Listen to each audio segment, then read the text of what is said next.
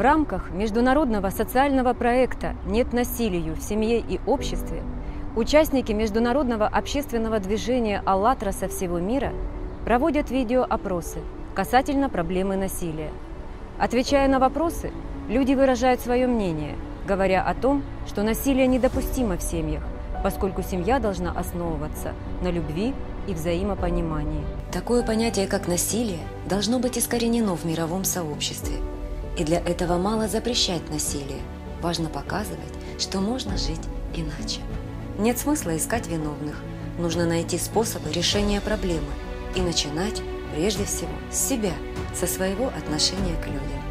Ведь это так просто – заглянуть в себя и увидеть, что ты делаешь для других и для улучшения положения. Скажите, пожалуйста, как должен нормальный человек относиться к проблеме насилия в семье, вообще к наличию такой проблемы? Насилия не должно быть.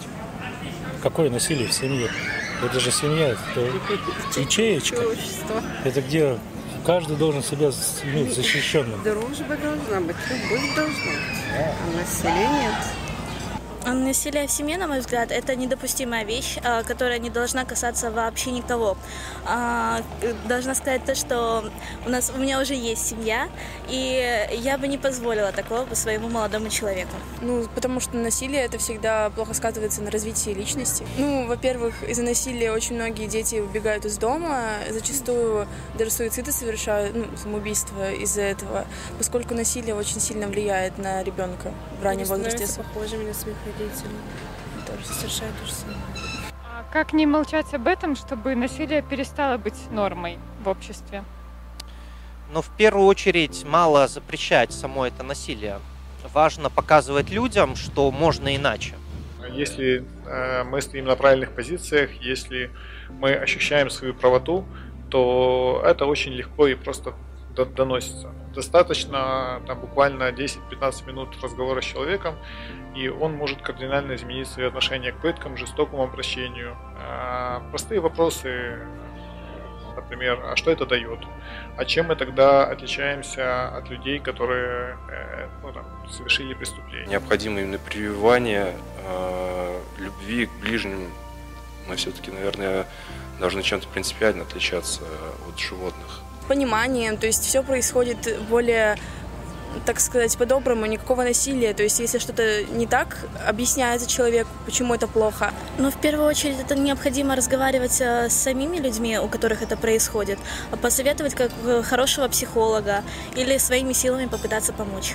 Возможно, это нужно проводить с самого детства, объяснять детям, что такое нельзя, потому что дети берут пример именно со своих родителей, и то, что они видят в своей семье, они переносят это на уже свою. И мне кажется, больше нужно работать с детьми. Я понял, что с, я живу с женщинами, мама, бабушка у меня. Но я решил э, все-таки взяться за себя и что-то сделать с этим. А, вот. Вы знаете, что в принципе мир изменился. Да, я стал добрее, ну как-то, ну вот если научиться женщинами как-то дружить, а, то вот эти все провокации со стороны женщин как-то мимолетом уходят. Какие мы можем решения принять для того, чтобы в обществе перестала быть нормой такая проблема, как насилие? А что касается борьбы с этим, ну вот я начал бороться с, э, с какими-то негативными, э, значит, э, моментами вот в общении даже с своими родителями. Ну, чуть-чуть ссорился, честно признаюсь, чуть ссорился. А, вот. Ну, нормально сейчас. Я не ругаюсь. Но проблема, понимаете, еще в том, что мужчина иногда слабый оказывается и не может с этим бороться. Вот.